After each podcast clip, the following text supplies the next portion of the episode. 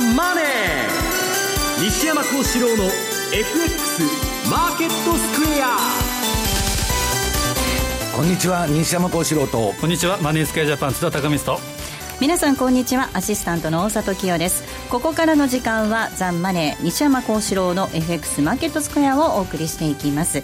え本日の番組はユーストリームでも皆さんにお楽しみいただけるようになっております。ユーストリームについてはどうぞ皆様番組のホームページの方からぜひご覧いただければと思います。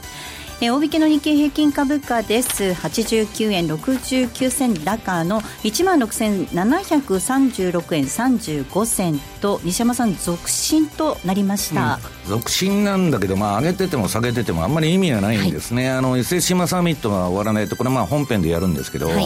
まあ政策が出てこないと。で市場はそれもあってるんですけどただ全体としてはドル円も日経平均も上をやりたいと。はいいうのはもうみんなひしあのすごく感じてるんですけどかといって材料が出てこないと動けないということですね、うん、はい。えそしてドル円です。こちらは今週110円台に乗せてきています。えこの時間も110円の21銭から22銭あたりでの動きということで津田さんこっちは思ったより円安が進んでいるようにも思いますけれども、まあ、そうですね、まあ、ドル高っていうことでしょうね、はい、でドルインデックスが3月以来の、えー、高値をつけてるということと先週末、えー、アメリカの CPI が良かったというのもありますけど、はい、やっぱり一番は FOMC の議事録、ええはい、これで6月利上げっていうのが本当に確率が高まったというのがあるので、まあ、このあたりは、えー、上ではあるんですけど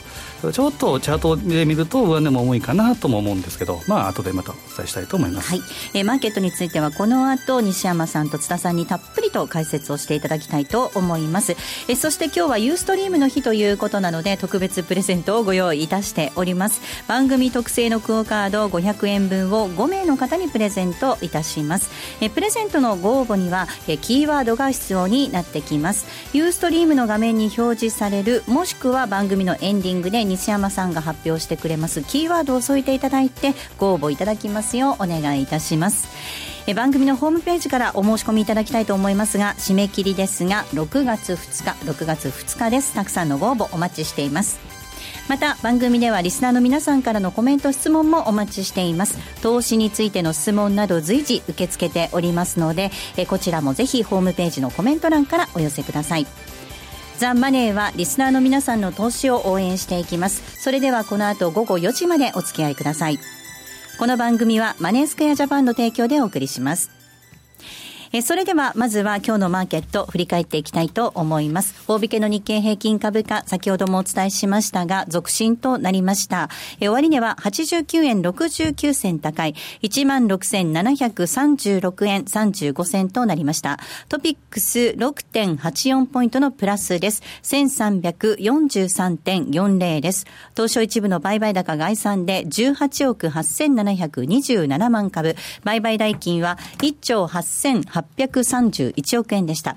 値上がり銘柄数が1332、対して値下がりが481、変わらず139銘柄となっています。え業種別の騰落率見ていきましょう。今日は33業種のうちえ29業種上昇となりました。上げ幅大きかったのが水産、そして繊維、えその他製品、ガラスなど、そして4業種がえ下げているんですが、下げ幅大きかったのがゴム、それから空運、倉庫、卸売の順番となりました。東証一部の売買代金のランキング確認します。売買代金のトップはトヨタとなりました。そして2位が三菱 UFJ、3位に三井住友です。以下ソフトバンクグループ、みずほとなっています。3位の三井住友のみ下落となっておりまして、こちらは19円のマイナスです。一方の売買高のランキング。こちらはトップがみずほとなりました。2位が三菱 UFJ、3位に神戸港、4位ユニチカ、そして5位なんですが、新生銀行入ってきています。こちらは上位4銘柄は揃って上昇ですが、新生銀行、こちらは終値では変わらずで引けています。では、改めて今日のマーケット、そして引け後の情報などについて、今野さんです。お願いいたします。はい。えー、日経平均株価は小幅続伸となりました。で、89円高ということですね。で、えー、今日のところ、昨日の海外、欧米、大きく下げて戻ってきたんですけれども、ただ下げた理由っていうのが、あ先ほどもお話出てましたが、あ6月のリ、えー、アメリカの利上げ観測の高まり、高まりまでいかないですかね。後退してたのがまたこう、再燃してきたという感じでしょうか。えー、FOMC の議事要旨が発表されたり、昨日のニューヨーク連議のダドリー総裁の発言などで、えー、じわっとアメリカの追加利上げに関する観測が広がって、えー、まあそれで下げたと。その結果、先ほどもありましたが、ドルが買われて円安が進んで、えー、東京市場ではドル円110円、一つ節目のところを超えてきてますんでね、多くの企業が、あ業績予想の前提とする水準を超えてきたということが一つ安心感を誘って、えー、薄商いながらも売り物が引っ込んで、えー、じわりと買い物、やや買いが優勢になったという一日ですね。えー、G7 の財務省中央銀行総裁会議で、えー、追加的なあ対策などが打ち出されるんではないかと、あるいは来週のサミットもありますしね、このあたりの期待感も下支え要因として働いたという見方ができると思います。もっとも先ほどからありますように、売買代金1兆8800億レベルで、東証一部で、えー、ということですから、えー、これ、今週、まあ、ずっと基本的には少ないわけですけど、一番少なかったですかね。そうですね。えっ、ー、と、そう。ずっとまあ、水曜日だけ2兆3000億、2兆円超えたんですが、あとは全部1兆9000、1兆8000、1兆9000ということですかね。はい、これ、月、火、木がね。で、1兆8800っていうのは今日一番少ないんですよね。このベース、まあ、速報ベースですけどね。はい、えー、で、トータルでも今日、今週1週間通してこれ平均すると、水曜日だけ2兆3000億できてるんですが、これ平均しても2兆円いってない日ですね、連日ね。トータルで平均しちゃうとね。まあ、そういう薄商いでしたということでして、全体としてはやはりちょっと方向感に欠ける展開、材料待ちの1週間だったという総括になるかもしれません。ただ、需給がだいぶ改善してますんでね、うん、外国人の、えー、オイルマネーの売りなんかももうほとんど引っ込んだという形でして、えー、売り物も出ないという中で、じわっとこう上に浮上して、日経平均はトータルだと、先週末と比べると324円高で終わりましたという1週間ですね。あとはちょっと引けももうあんまりないですけどね、はい、ちょっとだけ決算発表をご紹介しておきますと、全3月期、遅めの発表ですけどね、えまずは1971、東証2部の銘柄で中央ビルト工業。はいえっ、ー、と、これは建設、あ、仮設、建設用の仮設材なんかのメーカーですけれども、えー、前3月期終わった期3%増収、売上3%増85億、純利益は22%減、2億8000万増収減益。新年度、今3月期、売上が7%減、えー、利益も6%減、減収減益の予想ですね。あとはじゃあもう一個、うんと、東北新社2329。これも3月期の、こちらは、広告プロダクションですが、ジャスダックの会社ですね。前3月期、売上3%増、純利益19%減、これも増収減益。新年度、今3月期、売上7%増、ただ利益、純利益は21%減。新年度も増収減益の予想を出してますね。はい。終値確認しておきます。まずは1971の中央ビルト工業。こちらは3円高の125円となりました。そしてジャスタックの銘柄です。2329の東北新社。え今日の終値は20円安の574円。えー、3.3%、3.4%近い下落となっています。今野さんでした。ありがとうございました。はい、ありがとうございました。えそれではここで一旦 CM です。金沢の老舗酒蔵に学ぶ奥深き発酵の世界。ラジオ日経では好評の日本酒のワークショップ第2回を6月11日土曜日に実施。日本酒の歴史をたどりながら夏ならではの日本酒の楽しみ方を体験。蔵元に直接学べ交流できるめったにない機会です。お土産付きで利き酒もたっぷりとお楽しみいただけます。お申し込みお問い合わせは、ラジオ日経日本酒をインターネットで検索、ホームページからどうぞ。気になるレースが今すぐ聞ける。ラジオ日経のレース実況をナビダイヤルでお届けします。開催日のレースはライブで3ヶ月前までのレースは録音でいつでも聞けます。電話番号は0570-008460 0570-008460 0570を走ろうと覚えてください。情報量無料かかるのは通話料のみ。ガイダンスに従ってご利用ください。Today え、トゥデイズマーケットです。まずは、主な通貨のレートを確認しておきたいと思います。えドル円はこの時間110円1920です。ユーロ円123円の5160。そしてユーロドル1.121013あたりでの動きとなっています。では、マーケットのポイントについては津田さんです。はい、お願いいたします、えー、やはり今週のサプライズだったのが18日の4月の FOMC 議事録。はい、これが、えー、まあ、大きく材料と、ね、なりました。ポイントは、大半の参加者は経済が正当化されるならばっていうたらればがあったんですけど、6月利上げの可能性が高いという判断の一文が盛り込まれて、一気に6月利上げの可能性が、まあ、高まったというか、元に戻ってたというかですね、えー、いう結果になりました。で、先月発表された声明文、これは6月会合での利上げ示唆とか、そういったものっていうのが、まあ、見て取れなかったんですけど、これが、えーまあ、今回の議事録、私自身もほぼノーマークだったんですけど、うん、これが予想に反して高派的内容になったということで、ドル買い株安フローになりました。でドル円は、えー、先月、日銀会合になった4月28日以来の110円台、ドルインデックスは3月29日以来の高値、これを実現しました。で今週月曜日の段階で、シカゴ先物市場で、6月利上げ確率が3.8とか4%程度だったものが、32%まで、えー、上昇しました。で今日は28ぐらいにちょっと落ちてはいるんですけど、まあ、7倍から7.5倍に利上げ確率が上がっていると。ただドル円チャート、これは先ほども言いました通り、冷やし、例えば一目均衡表なんかで見ると、そんな強い形状じゃないなというふうに見ております。で、先行スパン1、つまり雲にこう、ローソク足が、えー、頭をこう抑えられるような、そんな形になっていると。で、110円の、えー、今、まあ、20ぐらいですけど、このあたりがちょっと抵抗ラインかなとも、えー、見ています。あと、えー、今週注目されたのが、第一四半期の GDP、実質 GDP の速報値。これが悪い内容だった場合は、当日ですね、えー、自公の党首会談で消費増税の延期、うん、まあ、こういうふうな演出もあっていきたいところだったんですけど、まあ、言うなれば非常に中途半端な内容で、はい、まあ、よかったということですね。で消費増税延期は否定路線というふうに見見られたところもあったんですけど、えー、足元ではちょっと論調も変わってきて、えー、中には消費増税は予定通りすると、ただ、えー、追加の補正予算を20兆円規模でやるという話もちらほら出てきました。で直近、えー、行われた後はですね、イギリスの世論調査、えー、で、これが、えー、EU の離脱、えー、残留支持、これが、えー、離脱支持を上回っているということもあって、えー、ポンド高の材料になっています。で、これからの注目っていうのはやはりサミット。はい、え今日から、えー、2日間で、えー、仙台、えー、来週は伊勢志摩、これがありますから、えー、この辺の、えー、詳しいところっていうのは、まあ、本編で西山さんにも、えー、教えていただきたいと思います。はいえー、では、西山さんにお話を伺っていきたいと思います。はい、今、津田さんにからのお話にありましたように、G7 が今、仙台で開かれています。そして伊勢志摩ということになりますね。はいまあ G7 はともかくですね、まあ為替の問題が絡んで、はい、でまあ日本はもう株式市場円安がすべてですから、円安にならないと上がらないと。で、今の市場何見てやってるんだったら、為替見て動いてるだけですから、でまあほとんど出来高がなくてですね、参加者がいないと。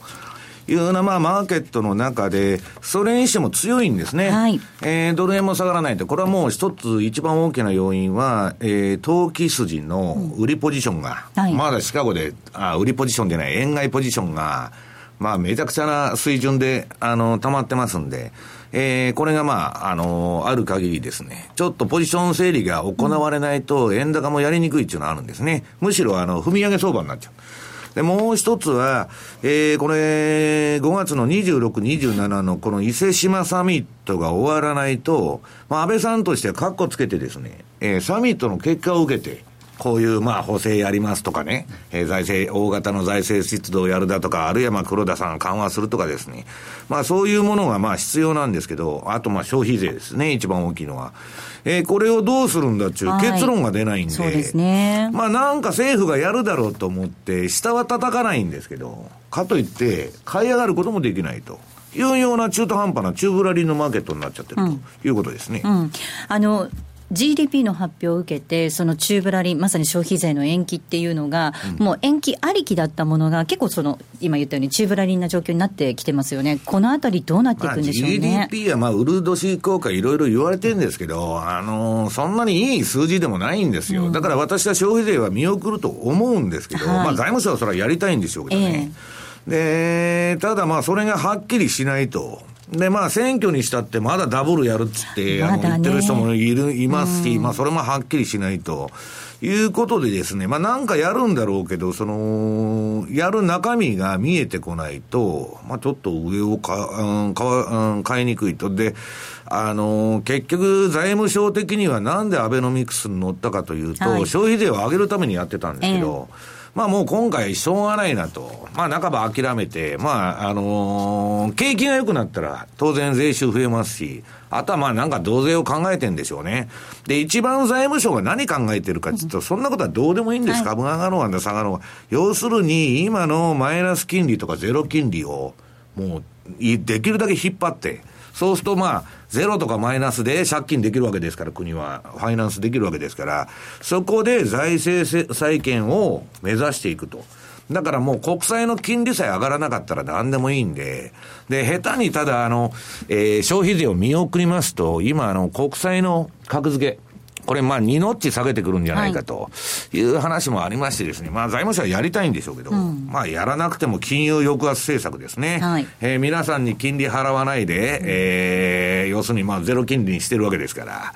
えー、その皆さんの所得が国家に移転する。というですね、えー、金融抑圧の政策を続けていこうということだと思うんですけど。はい。まあ本当にこの番組でも以前よりお伝えしている金融、えー、金融抑圧ということで、そういう状況続いているんですが、そうした中でも、まだまだ財政出動もしなくちゃいけないっていう状況もあるじゃないですか。なんかこれちょっと矛盾してるような感じにもありますけど。先進国でこんだけ財政出動しとる国、日本だけですよ。アメリカはね、道穴ぼこだらけで走れないと。ただ公共事業やっちゃうと、州の税金がもう跳ね上がるんで、チェックが厳しいわけですよ。じゃあ、そんな工事なんかやっていらないと税金が安い方がいいということで、チェックが入るんですけど、はい、日本はね、国が予算作って地方にばらまいて、まあそのために議員が出てきてるわけですから、まあちょっと財政出動って言ったって何なんだと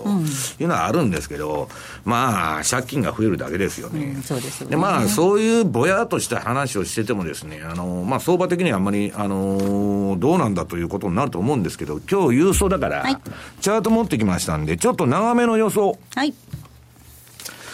これ今、あの、投機筋は、えー、まあ、アメリカの利上げ観測出てるにもかかわらず、まだ対局円高、これ動いてないんですね。えー、アメリカがドル安政策取ってるというのがありまして、これは財務省の方が。はい。あの、イエレンとか関係ないですよ。はい。あの、財務省が、ルーの男が、もう要するにドル安と。はい。で、結局このドル円の週足のチャート。はい。ドル円の週足からいきますか、うんはい、これあの、トレンドがなくなっちゃったんですね。はい。えっ、ー、と、かなり戻して、えー、21週ボリンジャーバンドのマイナス1シグマの内側に入ってきたと。はい。で、まあトレンドレスになってる中で、えー、次のもう一個ドル円週足というちょっと拡大したチャートがありますか？出てますか？はい。お願いいたします、解説を。あると思うんですけど、はい、これあのー、上の抵抗が112円。はい。で、まあ、いくら戻しても115円だろうというのがもう投機筋の見方なんですね。うん、で、大体112円ぐらいで止まると思ってるんですけど、えー、下手にあの、シカゴの投機筋のポジションが多いもんですから、はい、下手すると勢いがついて、はい、まあ、115ぐらいやってもおかしくないと。うん、で、まあ、121円から、えー、かなり強烈に下げてますんで、まあ、そのぐらい戻してもおかしくないと。うん、で、下はですね、えー、次は、まあ、あの、107円。この前、まあ、105円のとかやっとるんですけど、最近、まあ、あの、下硬いんで、はい、でそれ切ったら、まあ、105円。うん、で、最終的なあれはですね、これ、週足のチャート見ていただくと、102円のとこで、はい、2014年にかなりの長い、あの、もみ合いやってるんですけど、まあ、これを最終的にはやりに来るだろうと。ただその前に、今一旦円安への揺り戻しがあるんじゃないかと。うんいうのが、まあ、投機筋の見方なんですね。はい。えっ、と、週足のチャートは後ほど番組のホームページの方にアップさせていただければと思います。はい。はい、続いて何いきましょうか？で、まあ、結局そんな中でね、トレンドはまあ、日足のチャート見てても、はい、もう全然ないんで、うん、で、まあ、参加者も少ない中、何をやってるかというとですね、はい、まあ、いつもこの放送で言ってます、まあ、転換点を当てる売買と。そうですね。これは、あのー、3日のですね、修正平均 ADX と、まあ、ワイルダーの作った指標を、えー、使いまして、まあ、それが、えー、70以上、あるいは30以下で反転したときに、次の足に乗ると。はい要するに次の方向に乗るという売買を続けてるんですけど、はい、これはあの、トレーリングストップといってですね、うん、もう注文出したとこからストップを置いて、で、相場が上がっていくと、ストップがその幅だけ、えー、上についてくると。いう、その方法をやってましてですね、えー、これがまあ、比較的このところを、まあ、比較的っていうか、まあ、いろんな商品でうまくいってるということなんですね。で、今日はその中でドル円のチャート。はい、ドル円の冷やしですね。冷やし。はい。で、ユーロドル。はい続いてユーロドルい。きましょうか、はい、冷やしです、はい、こちらも転換点で本当に綺麗にね、ええ、相場転換してきてますね。日経平均もそうですし。はい。続いて日経平均の先物の冷やしですはい。はい。で、S&P500 もそうなんですけど。はい。S&P500 先物冷やしも表示していきましょう。まあだから、まあ全部がうまくいくわけじゃなくて、はい、昨日私原油叩いたらこれで、ちょっと上に持ってかれたんですけど、またわーっときましてですね。まあ原油の話もまあちょっとあのしたいと思うんですけど、ちょっと、はい、その、まあそういう失敗もあるんですけど、何がもう、あの、大事かっつったら、やられたら即刻ストップで、うんうん、えー、打たれて撤退と、はい、で、うまくいくとですね、そのトレール注文というのは機能して、まあ値幅を取れると。まあ結構上下振ってますんで、えー、そういう感じなんですね。うん、だから今私はもう何も考えてないと。もう投機筋に聞いたってですね、半ば諦め顔で、もうゴールドマンも株の比率下げて現金比率を上げろと。いうような中で、で、ここに来てゴールドマンのことを言いますと、原油に対して急に強気になってきた。今まで弱気だったのに。そろそろ終わりじゃないかなと。いや、あの原油のですね、かなり安かったとこからもう的確な買い指令を出してた、まあ、あのラリー・ウィリアムズですね。ラリーが今週の、まあ、ラリー TV と、はい、まあ、あの、ラリー・ウィリアムズの、えー、週間マーケット分析ですね。これで、もう利食いだと。いうようなことを言ってまして、まあ、これだけ上がったんだから、もうリグっても罰は当たらないだろうということでやっとんですけどね。あと、この奇妙なドル高。はい、奇妙なドル高。うん、これもラリーは今の季節要因から言ったら、ドルは上がるんだと言っとるんですね。季節要因。ええ、シーズナリーサイクルっていうのがありまして、えーまあそういうちょっとテクニカルっぽい相場になってるのかなというのが私の感触なんですけどね、うん、なかなか津田さん、やっぱり大きな材料がこの後控えてますけれども、今は様子見っていうことになりますと、チャート見ながらっていうところになりますかね。あくまでやはり材料が自動的ですから、仙台でもまあおそらく一枚岩にはならずに、上海の、はい、まあ、上海合意ですか。通貨安競争の回避、これの再確認ぐらい、うん、で、まあ、さっき言ったドイツとイタリイギリスがですね、はいまあ、安倍さんも言って、このあのゴールデンウィークに行きましたけど、まあ、ほぼ失敗といいますか、まあ、いつでも中途半端な立場に立ってますね、あれ。まあ、保守党って伝統的にあの財務基盤規制にあの基盤に厳しいですし、ドイツなんていうのも財務その黒字にその一種のフェティシズムっていうのが、ね、ドイツは絶対転換しないんですよ、イギリスっていうのはこう顔色見ながらですね、ちょっといい方につこうかと、今の EU の離脱問題もそうなんですけど、昔から変わらない、えーえー、さあ、この後本当にサミット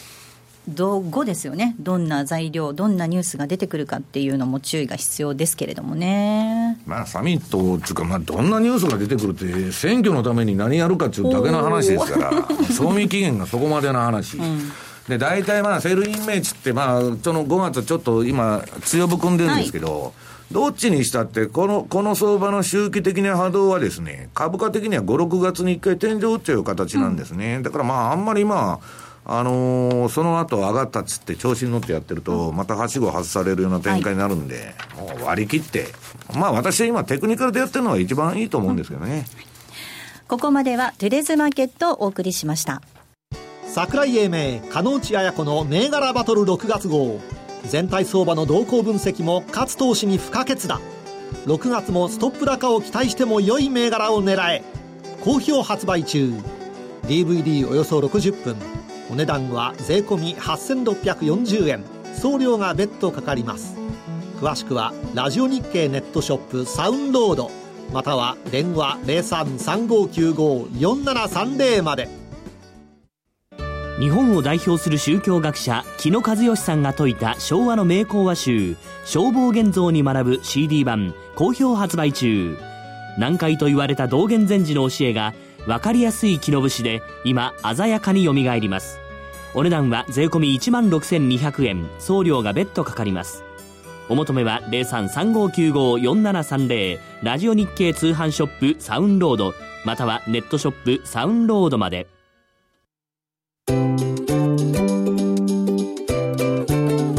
J トラリピボックス。トラップリピートトラップリピート。僕の名前はトラリピトラップリピートトラップリピート。それを略してトラリピさあ、このコーナーでは FX 取引の考え方について、リスナーの皆さんからいただいた質問をご紹介しながら進めていきたいと思います。今週もたくさん質問いただきましたありがとうございました。まずご紹介します、小文次郎さんからの質問です。毎週欠かさず、えー、毎週欠かさず拝聴しています。よく1時間足、日足、週足でのトレードについて紹介されていますが、月足でもトレードされますか？順張りトレード手法など、月足についても他の時間足で使用しているテクニカル手法は有効なんでしょうか？また、ドル円では20か月、えー、20ヶ月 SMA ブレイクのポジション、今なら売りポジションを立てているんでしょうか？と質問いただいています。月足で。あのー、月足はですね、あのー、大局見るのに使っとるだけで、まあ、あんまりトレーディングとしては、まあ、我々も、あの、少なくとも1ヶ月単位、3ヶ月単位で成果を出さなきゃいけないんで、あれなんですけど、月足のあの、私はやってるのは、ドル円の20ヶ月はポジション持ってます。はい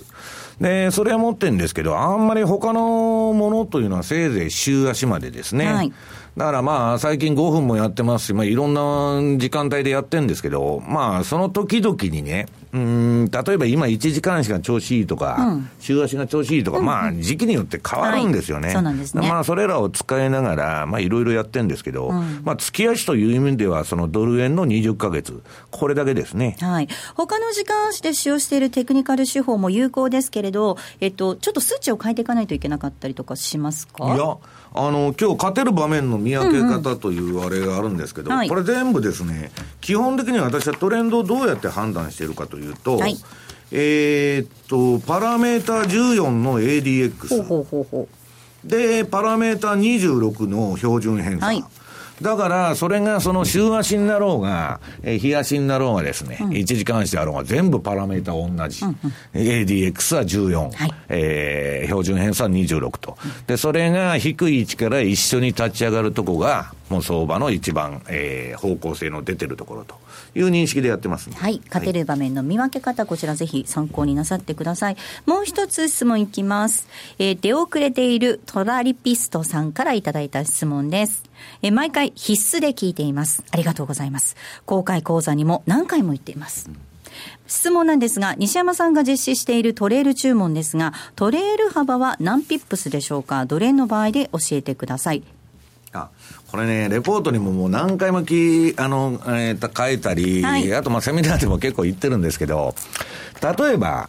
1万通貨持つのと、1000万通貨持つのと、はい、トレールまあ20銭とか50銭とか設定してますよね。全然損失幅違うじゃないですか。例えば1万通貨の1000倍、1000通、1000万通貨持つと損失が発生すると。と、その前ですね、同じトレールでやってたら私死ぬ可能性ありますよね。だから、ストップロスっていうのは皆さん、その、えっと、ポジションの、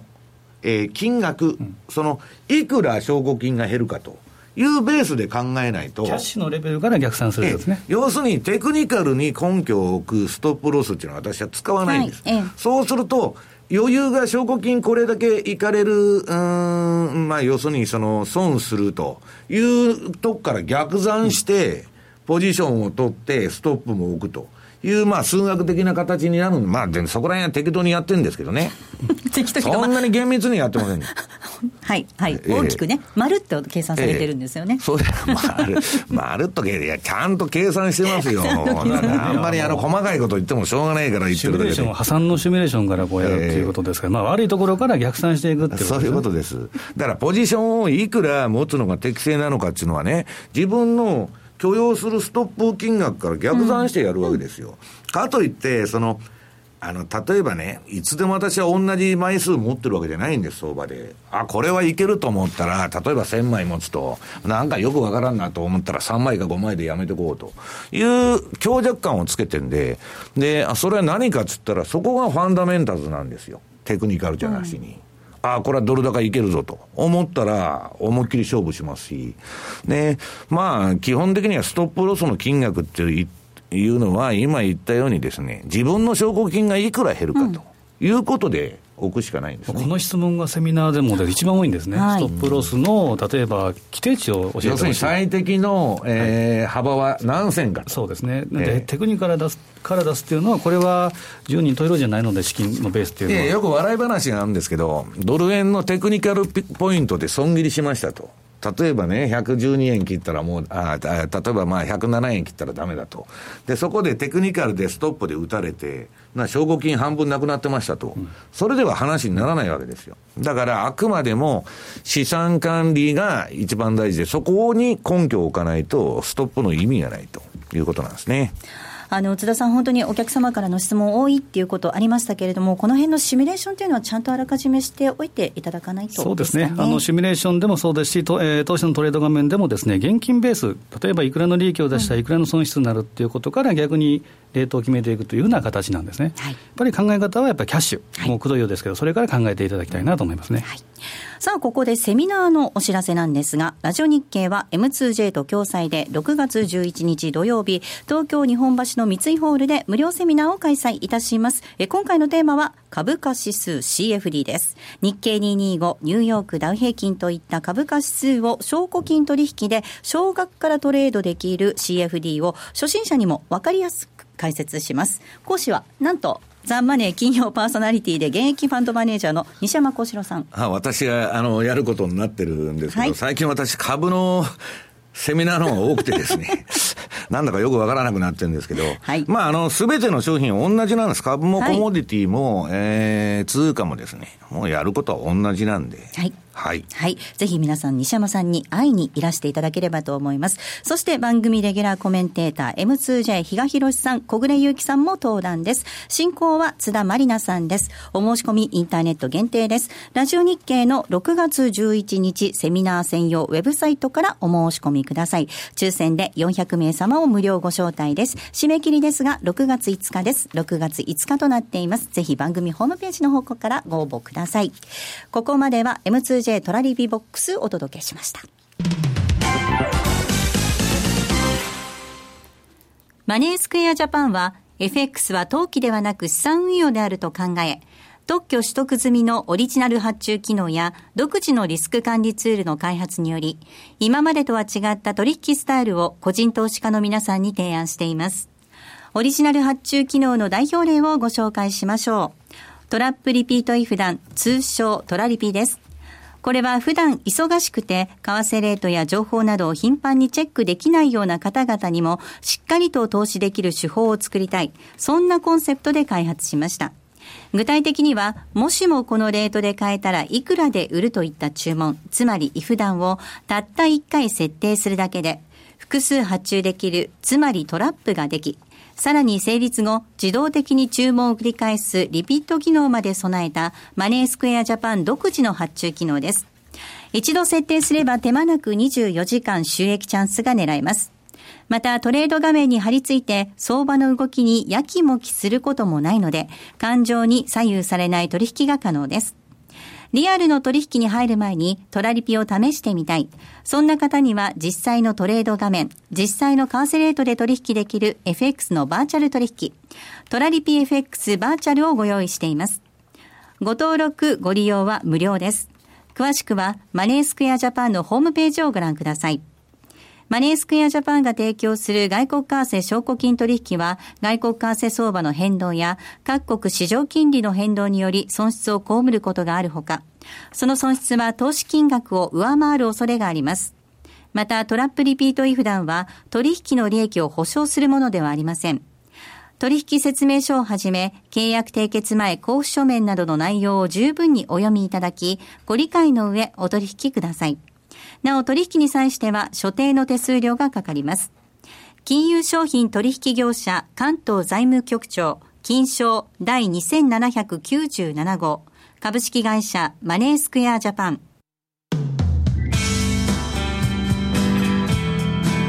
西山幸四郎の FX マーケットスクエア。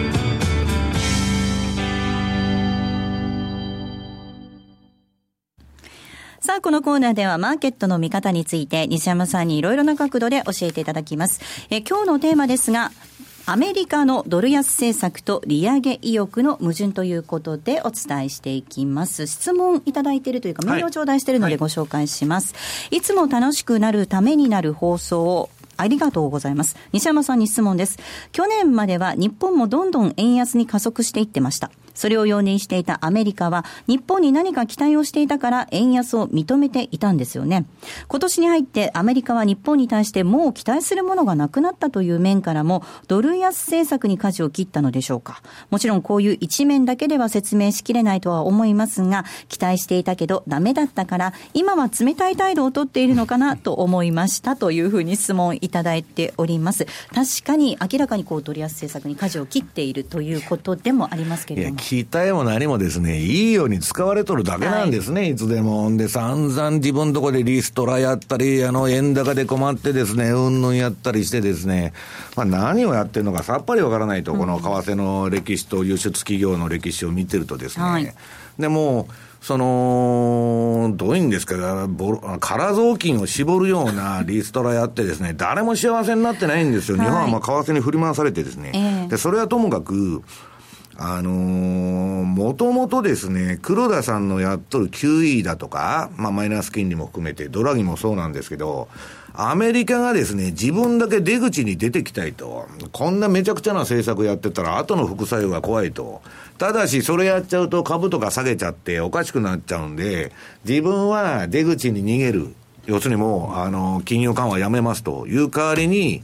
日本と欧州にやらせたわけですよ。ところが、えー、それでドル高になったために、その、景気がいいうちはアメリカっていつでもドル高政策で資金が入ってきてね、えー、アメリカにいいっちゅうことになるんですけど、不景気のドル高になっちゃって、これは困ると。で、ドル高株安の流れができちゃってですね。で、今度は今のそのルーじゃないですけど、まあ、口先牽制ばっか売ってるわけですね。だから、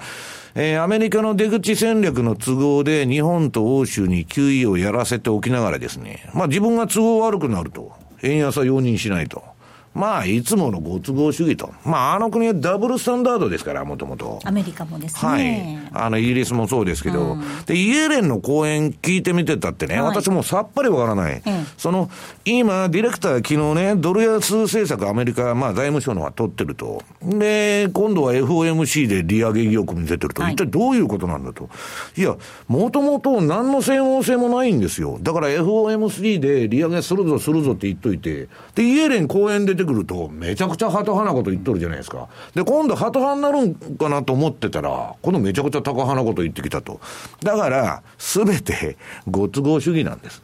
で、言ってることに整合性も何もないんで、まあ、その時その時のですね、都合で動いてるってことなんですね。うん、津田さん、これ結構場当たり的な対応になっちゃってるのか、それともあえてそうしてるのか？まあ、あのイエレンさん自体もですね本当に利上げしていいのかどうかっていうのは、やっぱ分かんないと思うんですね。で次あの、伊勢志摩サミットの時に、今度、えー、講演がイエレンさんあるというのがあるんですけど、昨日出てきたのが、ダドリーさんが、これは、まあ、ハト派の重鎮がですね、利上げ用にってことは、中身でもやっぱりいろいろごちゃごちゃして、やっぱり株が、えーまあ、株価を見て政策をしているということですから、だからまあ前提条件をつけてますよね、必ず、えーまあ、経済状態が良くなればということ、はいはい、でイギリスの方がなんとか落ち着きつつあるなというのがあったので、一つ、えー、解決ではあるんですけど、まあ、まだまだその辺は理由として使うでしょうね。うんうん、まあ、あの結局ね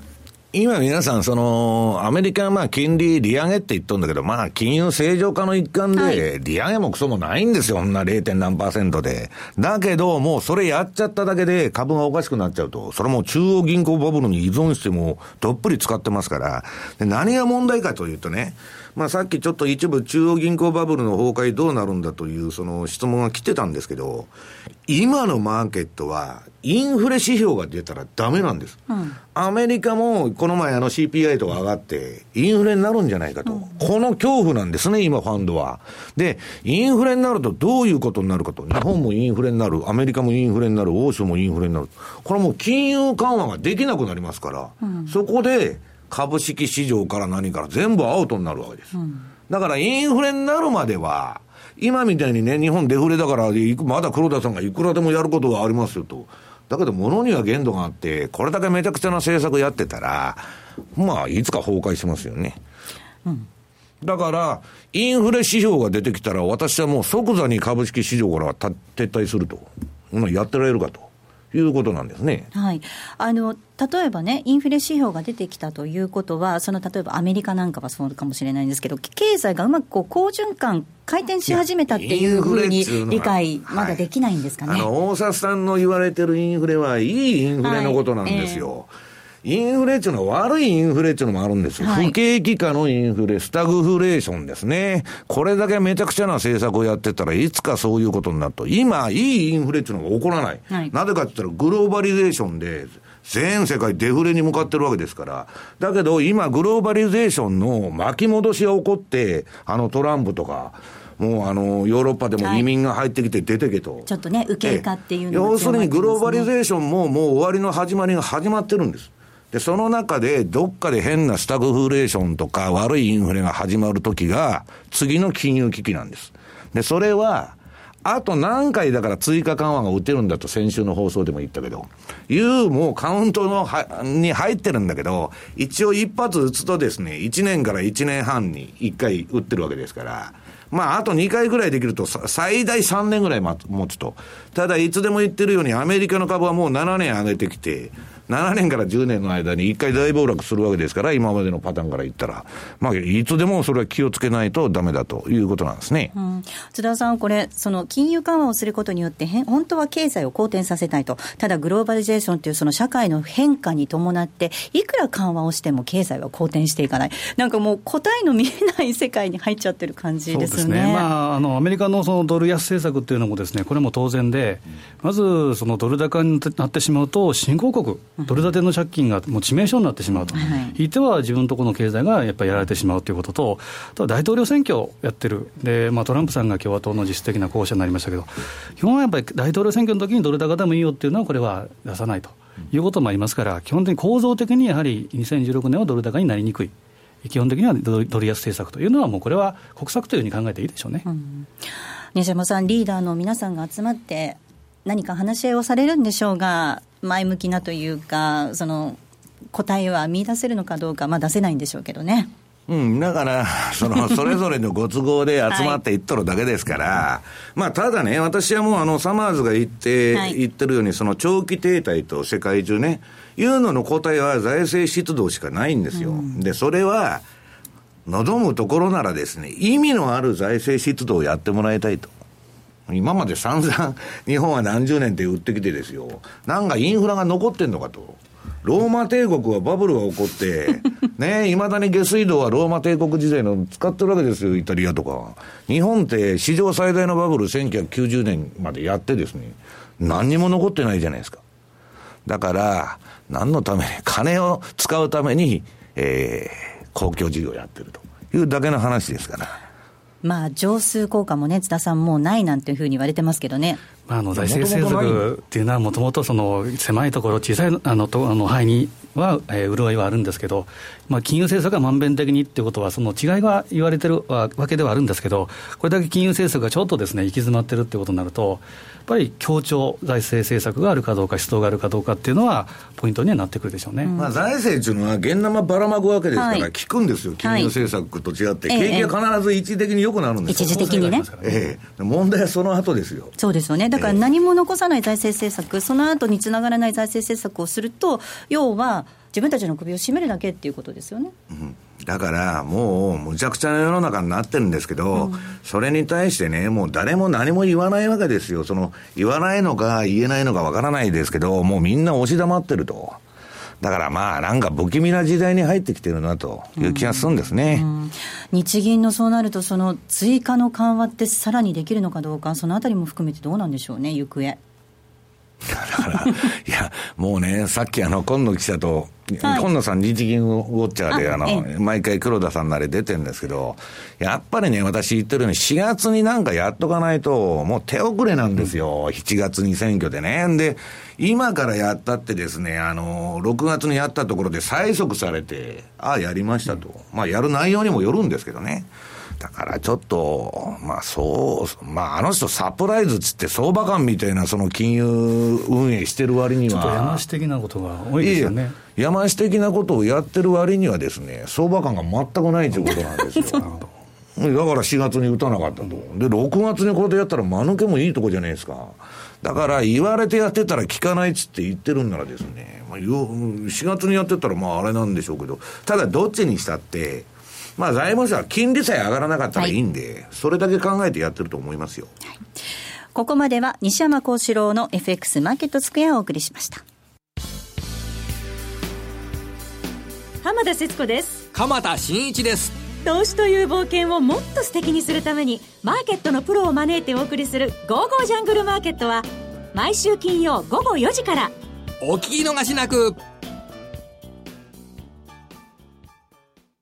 競馬中継が聞けるラジオ日経のテレドームサービス東日本の第一放送は0180-99-3841、99-3841。西日本の第二放送は0180-99-3842、99-3842。情報量無料、通話料だけでお聞きいただけます。日本赤十字社では4月14日に発生した熊本地震の救援事業を支援するため、皆様から義援金を受け付けています。ゆうちょ銀行の郵便振替、または銀行振込で、詳しくは日本赤十字社のホームページをご覧ください。皆様の温かいご支援をよろしくお願いいたします。M2JFX 投資戦略さあ来週に向けて M2J の FX の投資戦略を伺っていきたいと思います。津田さん、お願いいたしますやはりあのドル円は外せないということではあるんですけど、やっぱ全般的なことを言うと、やはり伊勢志摩サミット、これはやはり週末に出てきますから、それまではちょっと方向感が鈍い展開が予想されます。ちょっとチャート持ってきたのは、まず、えー、ドル円のですね、日足の一目均衡表を今日持ってきたんですけど、よくこのまあ、当社では赤色にこうやってますけど、いわゆる雲、先行スパン、これが110円の17ですから、まさに今のレートぐらいにちょっと頭がちょこんと抑えられているような状態。で、地高線、これがローソク足と絡み合ってるってことで、ちょっと方向感がない、横ばいで動きそうかなというところ。で、ただですね、ちょっと画面を出していただければありがたいんですけど、えー、これが、ね、ドル円の月足の、えー、先ほどあったボリンジャー、ボリンジャーバンドでいうと、まあ、マイナス2シグマ、売られすぎポイントのマイナス2シグマからちょっとこう回復基調に来てると。で、あとは下はストキャスティクススロー。これを見ると、まあ、えー、パーセント D と SD がクロスし始めてる、クロスしつつある。これはまあゴールデンクロスっていうんです、クロスしたら。これから考えると、一気に下は今のところはないのかなと。まあ、横ばいからちょっと戻していくような形になるのかなというふうには思っています。ただ流れは、その画面上でいくと、これは20か月移動平均線が割り込んでいるというので、やっぱり、えー、弱いというふうに考えていいと思いますね。で、この20か月移動平均線で見るとですね、えー、最近でいうとユーロドル、これが20か月移動平均線を上回るかどうかというふうなところで、今、もみ合ってはいるんですけど、ちょっと押し負けたパターンでいうと、5ドルストレート。5ドルドルが1個これ抜けたかなと、まあ、あのよく言うグランビルの8法則でいうと、重要な会社員かなと思ったところが押し負けて、今、下に向かっているので、ちょっと今のところはまだ様子見、もしくは騙しだったかなという感じがしますね。西山さん、ドル円の動き、どんなふうにこの後ご覧になっておりますか？私は今あの、テクニカルが非常にうまくいってるんで、はい、もうあえても何も考えないと、うん、もうストップだけ置いてですね、もうそれに従順にしたかった、ただ、その一つ見てるのは、銘柄選択。はいこれはきっちりやってるんですね。その何、何かあの、闇雲に全部やって儲かるっていうわけじゃなくて、あ、これうまくいきそうだなと、これも言葉で言うのは難しいんですけど、まあそういう感覚が、まあ相場見てると伝わってくる場合があってですね。まあ今日番組、あ番組じゃない、資料に挙げたようなですね、えー、っと、銘柄を中心にやってるということです。はい。ここまでは M2JFX と戦略をお届けしました。では、西山さん、今週のキーワードお願いいたします。えっと、伊勢志摩サミットです。はい。今週のキーワードは伊勢志摩サミットです。こちらを添えていただいてご応募ください。たくさんのご応募お待ちしています。ここまでのお相手は、西山幸四郎とマネースケジャパン津田隆美と大里清でしたさようならこの番組はマネースケアジャパンの提供でお送りしました。